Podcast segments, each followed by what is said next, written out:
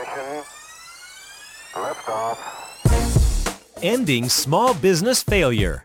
Welcome to the Small Biz Chat Podcast with the number one small business expert, Melinda Emerson. Melinda's goal is to end small business failure, and she'll give you the information you need to succeed and live the life you dream of. Now, here's your host, the Small Biz Chat lady herself, Melinda Emerson. Have you subscribed to the Small Biz Chat podcast? Well, it's time. Every Wednesday, we offer listeners bite-sized actionable tips to start and grow a successful small business. And just 20 minutes or so a week, you can get a ton of insight and resources to propel your business forward.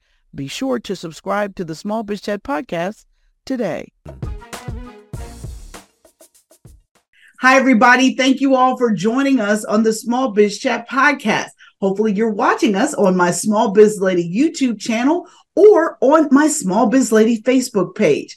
Be sure to share and like and leave a comment. Or if you have an idea for a topic for an upcoming episode, leave that for us as well. We want to make sure we give you what you need to succeed in business. Now it's time for me to introduce my guest. Matt Ryder. He's a former Special Forces serviceman, founder of Sales Sniper, and currently serves as the CEO of the Seventh Level Group. Matt's rapid ascent in high ticket sales showcased his unique approach which was his adoption of NEPQ, the seventh level method, which quickly propelled him to a consistent 100K per month within 90 days. With a global reach, Matt oversees sales teams and are passionately ensures broad access to transformative training.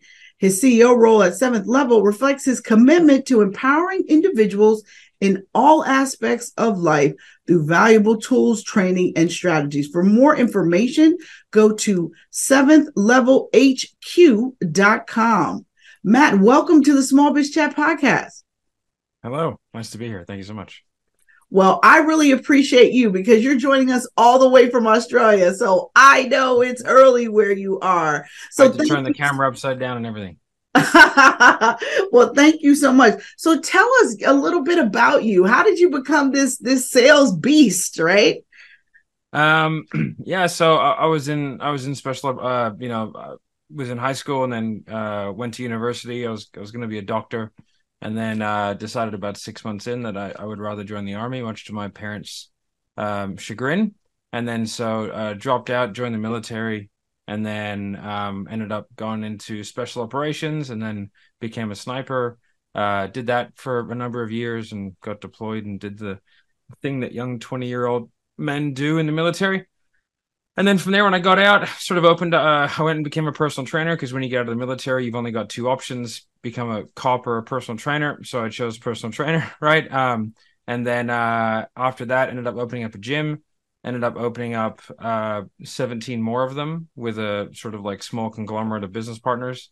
Um, we had, uh, yeah, we had like 120 staff. Then from there, became a relatively disenfranchised with how the business was sort of uh, operating in terms of its its sort of uh, treatment of people and you know some some other things like that. And so I basically sold my share, sort of borderline walked away from it um, just before COVID. And what I was doing in that organization was I was really focusing on the opening of the new uh, facilities and then doing all the sales and teaching the sales and, and, and kind of ensuring that the the front end money kept coming in. Um, so I was selling basically for about 10 years, I was selling probably five to six days a week for seven to eight hours a day. Um, you know, just making sure that we had enough memberships to come through. And then from there when i when i transitioned out of that i started my own business because i didn't really have much. I'd invested everything in the business. We sort of sold but sort of walked away. So we didn't get that much for it because i really wanted out.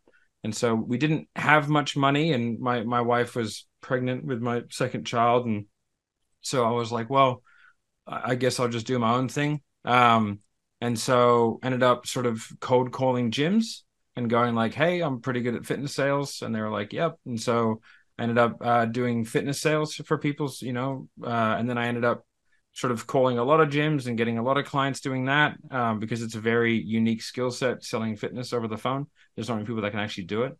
Um, and, and so after a while, I ended up having a, like an international slew of clients, and I was starting selling at five o'clock in the morning, and then I would sort of time zone hop across the world. So I would I would sell like uh, U.S. and then I would sell Australia, and then I would sell back to U.S. and then to U.K. in the evening, and then I would come back in the morning and go back to Australia. So from like five a.m., six a.m. to like eleven p.m. Wow. Um, hey, Sydney's an expensive place, so um, you know, nice things cost nice things money, right? So you got to do the things that you got to do. And then from there, ended up sort of uh, the marketing companies who were doing the sales for the gyms got in touch with me, and they were like, "Hey, what are you doing? This is uh, unique." And they sent sent me a lot of clients, and so I started building that side out. And then the marketing companies eventually came to me and asked me to do their sales for them. Um, and by this time, I had like a team of people, and I was sort of building everything out the way that I wanted to build things out and setting everything up from an ecosystem standpoint mm-hmm. um, to where it was a relatively optimized machine and fairly profitable. And there weren't many leads that were getting wasted because I was used to spending my own money on leads, right? so, um, so then I started doing the sales for the marketing companies, and then like the business coaches, the marketing companies came to me like, "What are you doing?" And that's how I sort of got into like the more like higher ticket sort of uh, consultancy type space where I was like selling those kind of services. Um, when I was doing that, I became quite successful. I was doing fairly well, and then I ran into a guy called Jeremy Miner who had a like sort of sales methodology called NEPQ. Um, I, I I paid him eighty percent of everything that I had to coach me, um, and then uh, and then uh, over the course of about nine months, I, I sort of dove very deep and very obsessively into his methodology. Be- became quite enamored with it because it was very different to what I was used to. It was very leaned out, very subtle, very uh, strategic, um, but a phenomenal experience for the prospect. I saw my personal income go go a lot higher, go sort of into the seven figures as like a commission only closer, um, and then started seeing my team do a lot better as well. And then eventually became his sales guy. Then eventually um, became uh, business partner and CEO, and we've been we, we've we've been sort of doing the thing for a while now. Um, you know, and that's we we have a couple of different you know sales snipers so like that done for you side still still goes. We do the sales for we're generally under an nda for some people that you definitely know. Mm. um uh so we sort of run the sales for them and we train manage uh develop the sales processes architect the system uh and then from there like we provide our own reps um you know to actually do that for them. And it's like an external sales function and one of the good things is that at seventh level, we have a tremendous capability of finding sales reps. We average about four and a half to 5,000 new customers per month um, in a wide range of services. So, like, we, we have a large ecosystem of salespeople. So, wow. That's basically it. That's that's it in a nutshell. That sounds really impressive. So tell me, what are the elements of a strong sales process? You build sales process for companies big and small. So what does everybody need to have? Yeah, it, it's it's funny. Like I've built sales processes for banks, um, you know, for uh, you know, companies worth twelve billion dollars, and we've done it for companies that do fifty thousand dollars a month in revenue, and sort of everything in between. And I think the key thing is that you you have to understand the the journey and the experience that the prospect's going to go through, and then they it can't all be the same.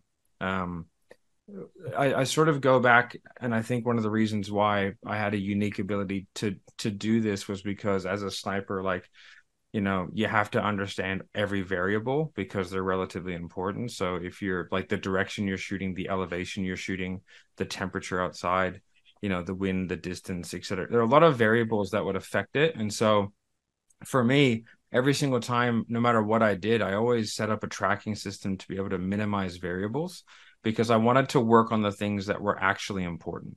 Um, whereas a lot of people they they don't track and they don't set up data in a way where it's actually effective.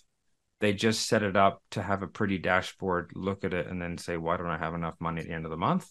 But in reality, there are a lot of small nuances um, and small differences that um, setting up a sales process to accurately track and to have like a bespoke um, like a bespoke way uh, process for someone to go through depending on where they came from.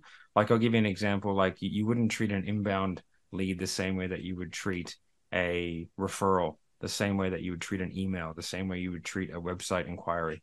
like they can all go into similar pathways but they it needs to be explored that there's a potential that they should be different um, some sales processes need to be intentionally extended to add friction points and potential drop off in order to figure out what's going right and wrong. Some can and then from there you can be shortened right? Ideal everyone just you know you pick up the phone or you meet person once and you get a bunch of money out of it.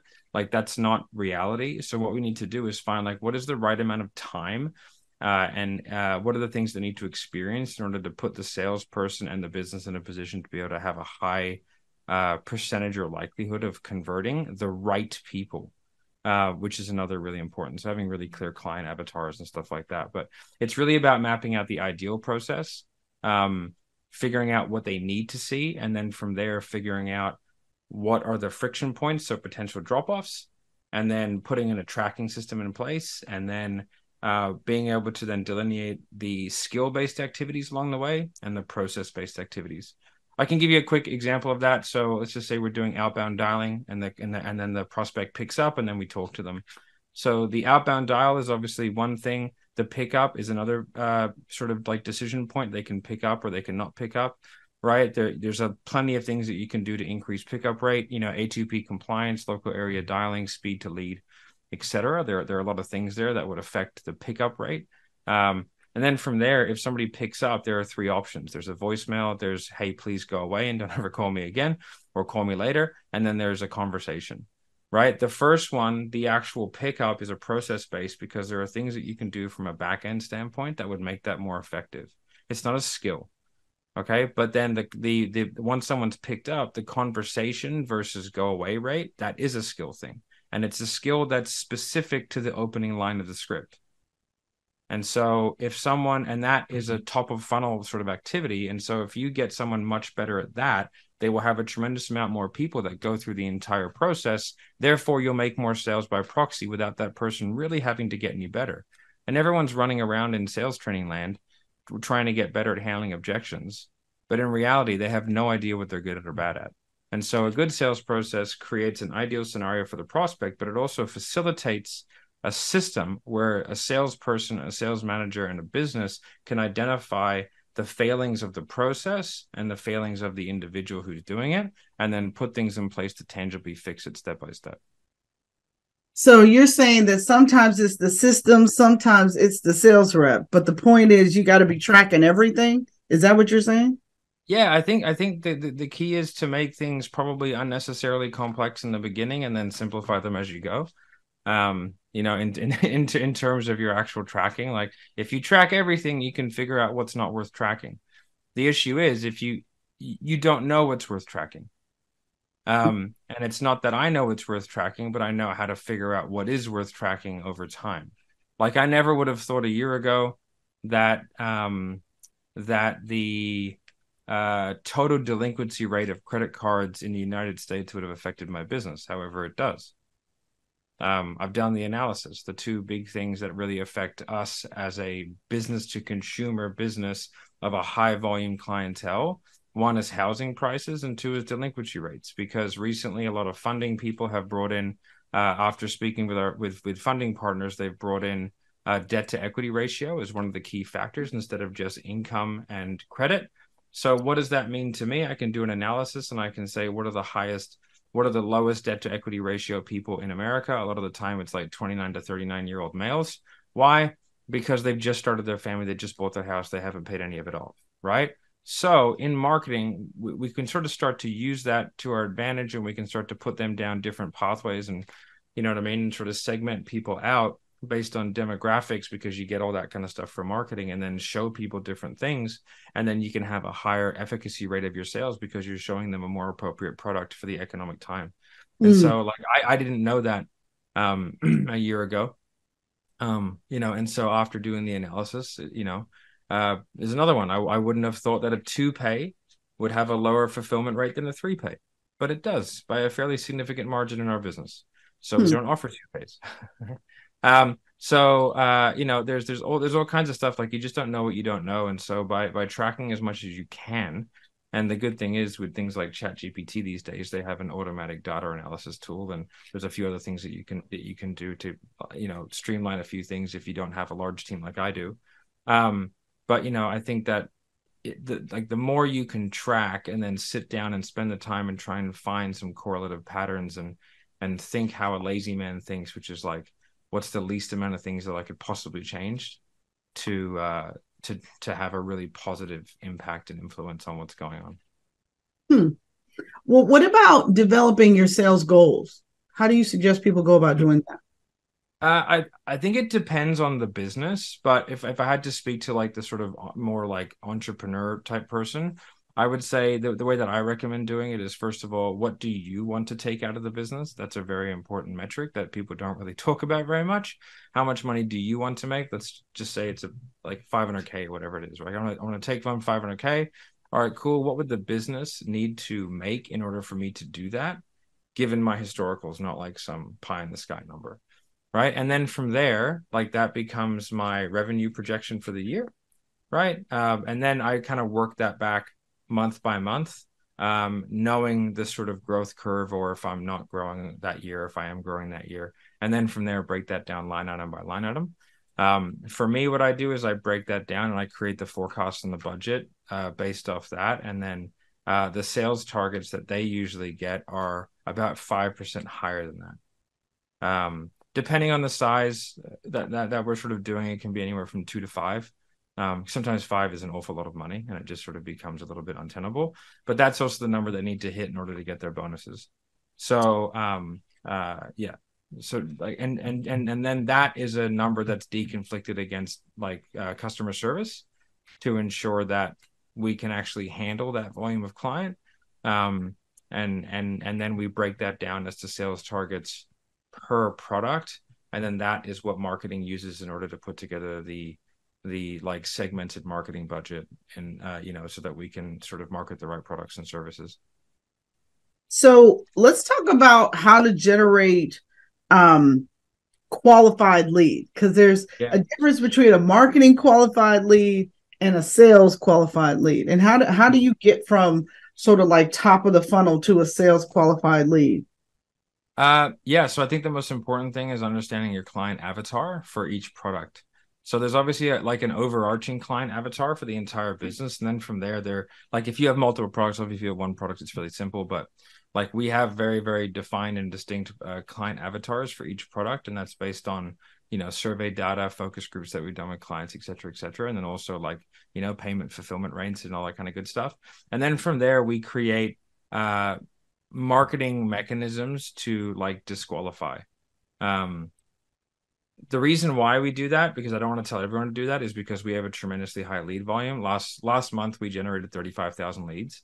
And so wow. like we don't want 35,000 people, right? So like we have a disqualification form of marketing where we bring a lot of people in and then we push them out as we go. So and then the sales qualified lead comes in like at a particular point there's a handover where they can go down two options. One is that a person will call them to see if they're in the client avatar. And then if they are, they'll have a discussion with them and then send them off to a sales process. So they're like the sort of gray area people. Or they have an application form that they'll fill out where, um, depending on how they answer, they get sent different places.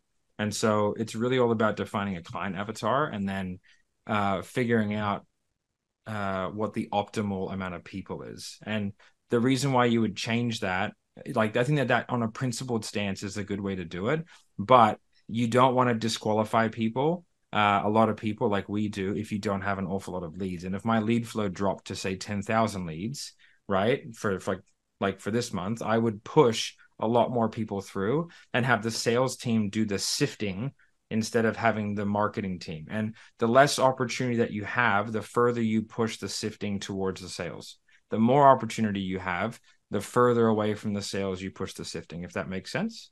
Mm-hmm. Um, because you want to be full with the highest possible quality lead, but be full.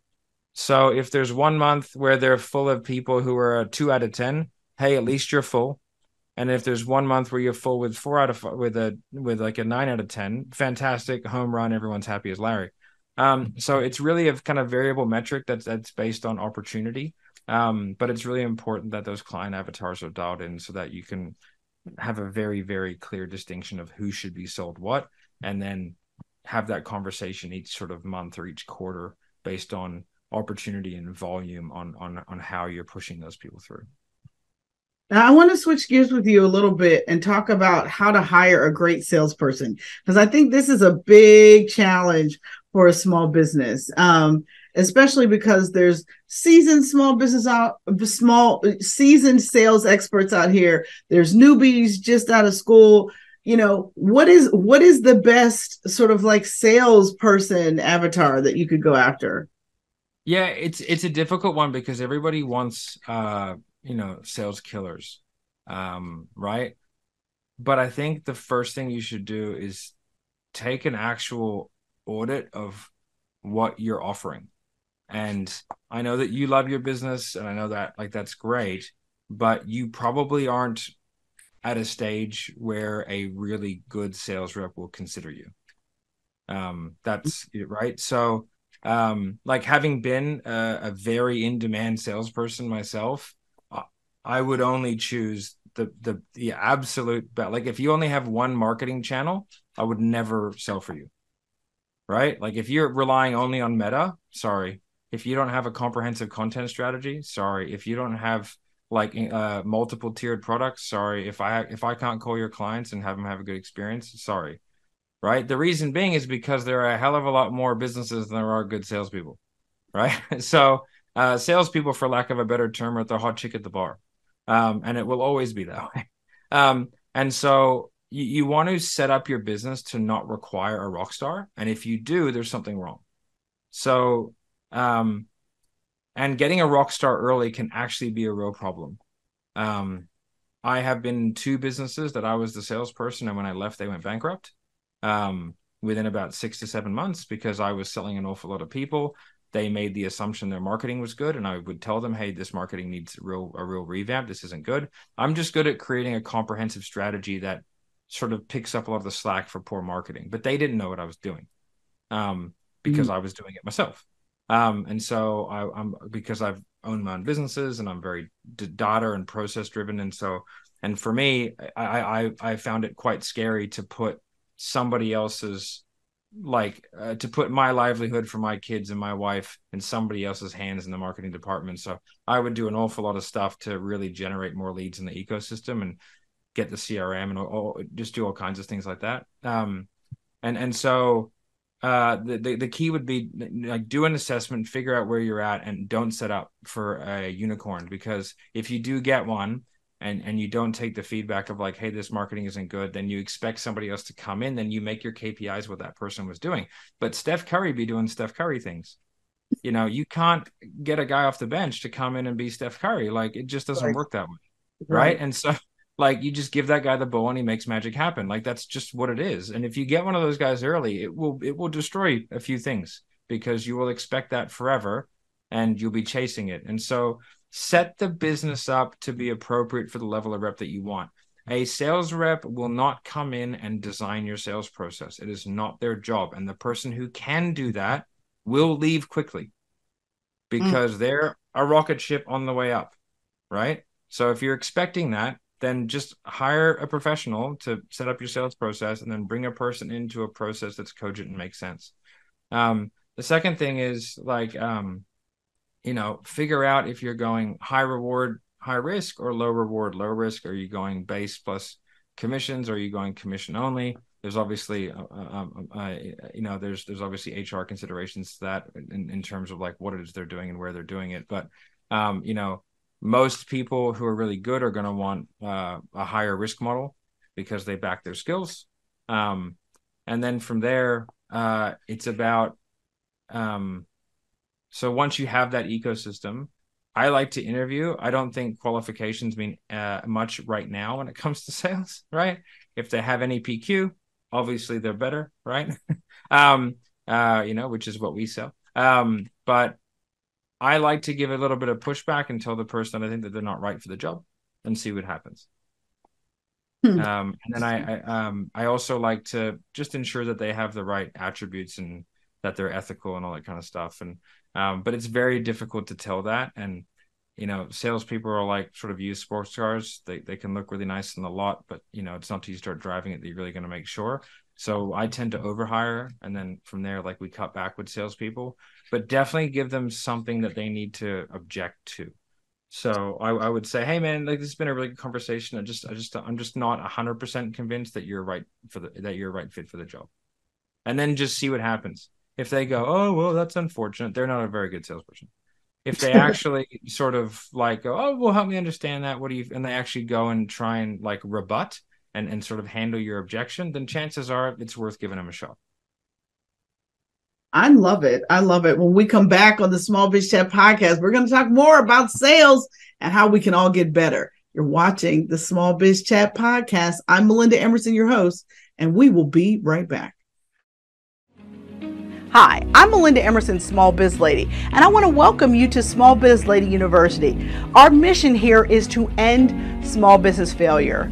So, all of the courses here are about two things how to become your own boss or how to make money online. So that's what we do here. So whether you want to learn about email marketing and sales funnels or you're ready to get started with social media selling, or if you're really just getting started with e commerce, you might want to jump into our How to Sell and Market Online course. Either way, if you want to learn how to become your own boss and do it well, I have everything you need here at smallbizladyuniversity.com. If you have any questions or have any technical problems getting signed up, just email us at support at melindaemerson.com. Take care.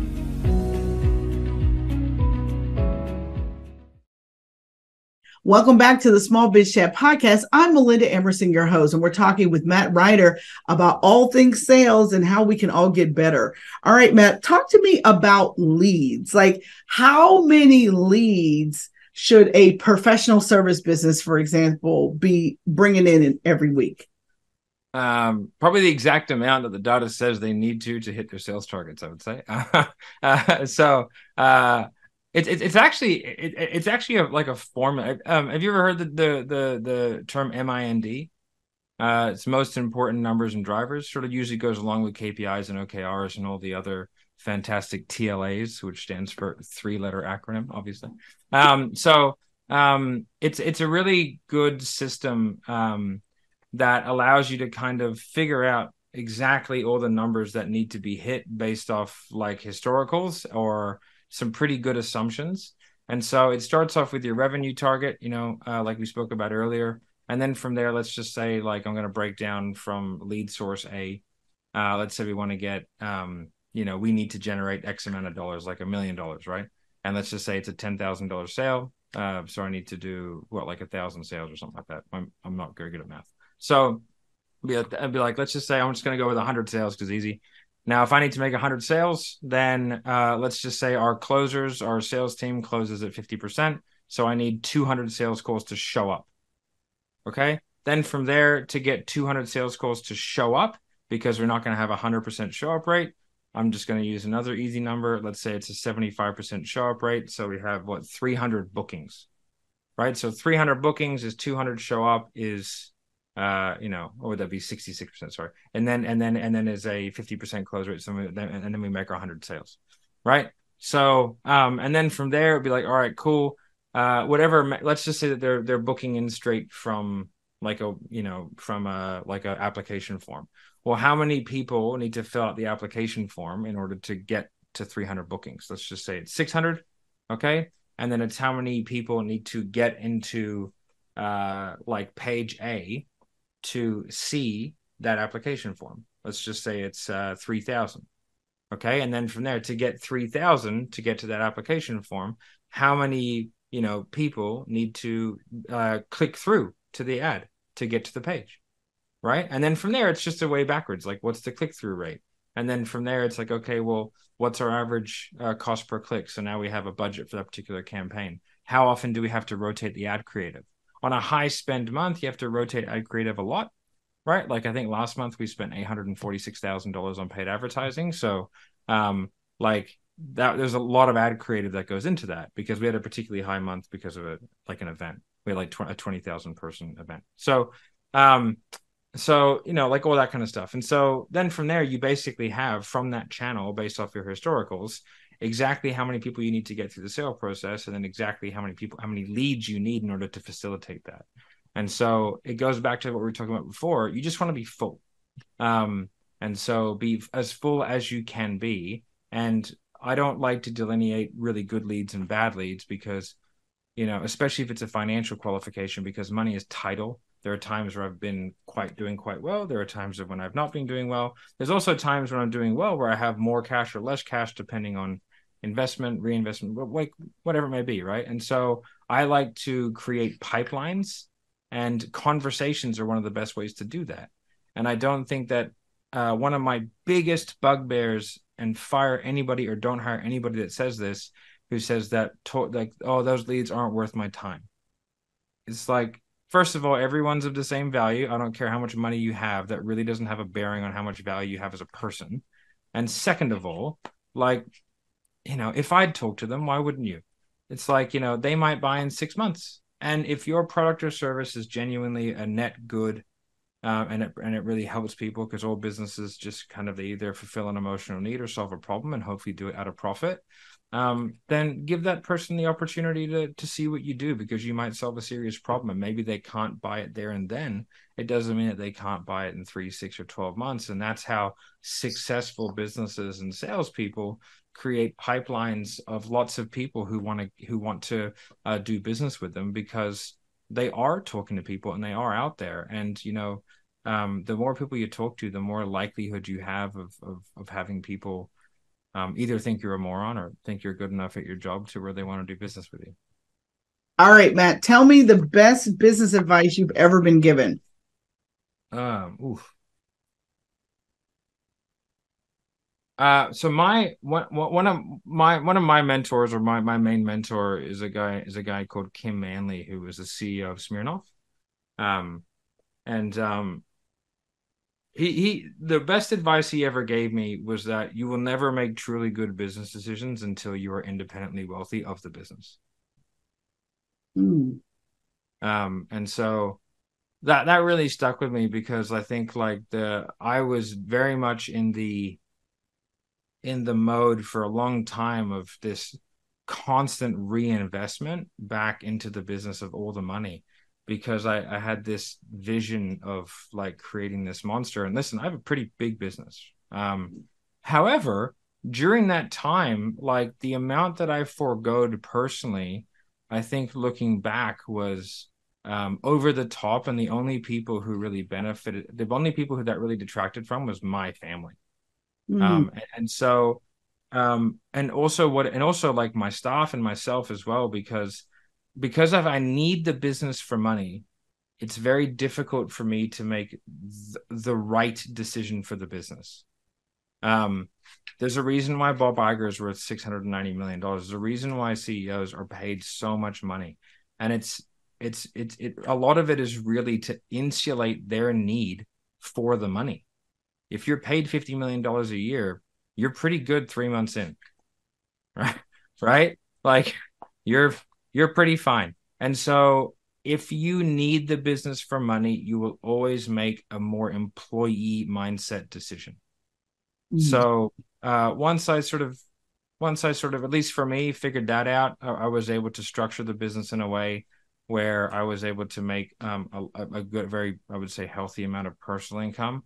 Um, bring it to someone who really knows what they're doing, you know, like a wealth management uh, person, and then from there, you know generate a, a pretty significant income outside um, of the business which, which then freed me up to really make fairly you know money agnostic business decisions um, which has sort of you know taken me from working 50 to 60 hours a week to working 20 to 25 and having the business be kind of more efficient than whatever has been and profitable. So love it. it love it matt thank you so much for being here all the way from Australia. I so appreciate you. Um, and you have really given us so much great information. And with that, I want to leave you with this. You never lose in business. Either you win or you learn. God bless everybody.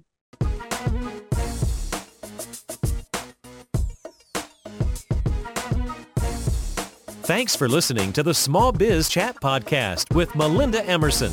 Subscribe to this podcast wherever you listen to podcasts and join us next Wednesday for more fantastic information and interviews. You can find more sources and small business success strategies by visiting Melinda's website, succeedasYourOwnBoss.com. Thanks again for listening, and we'll see you next week.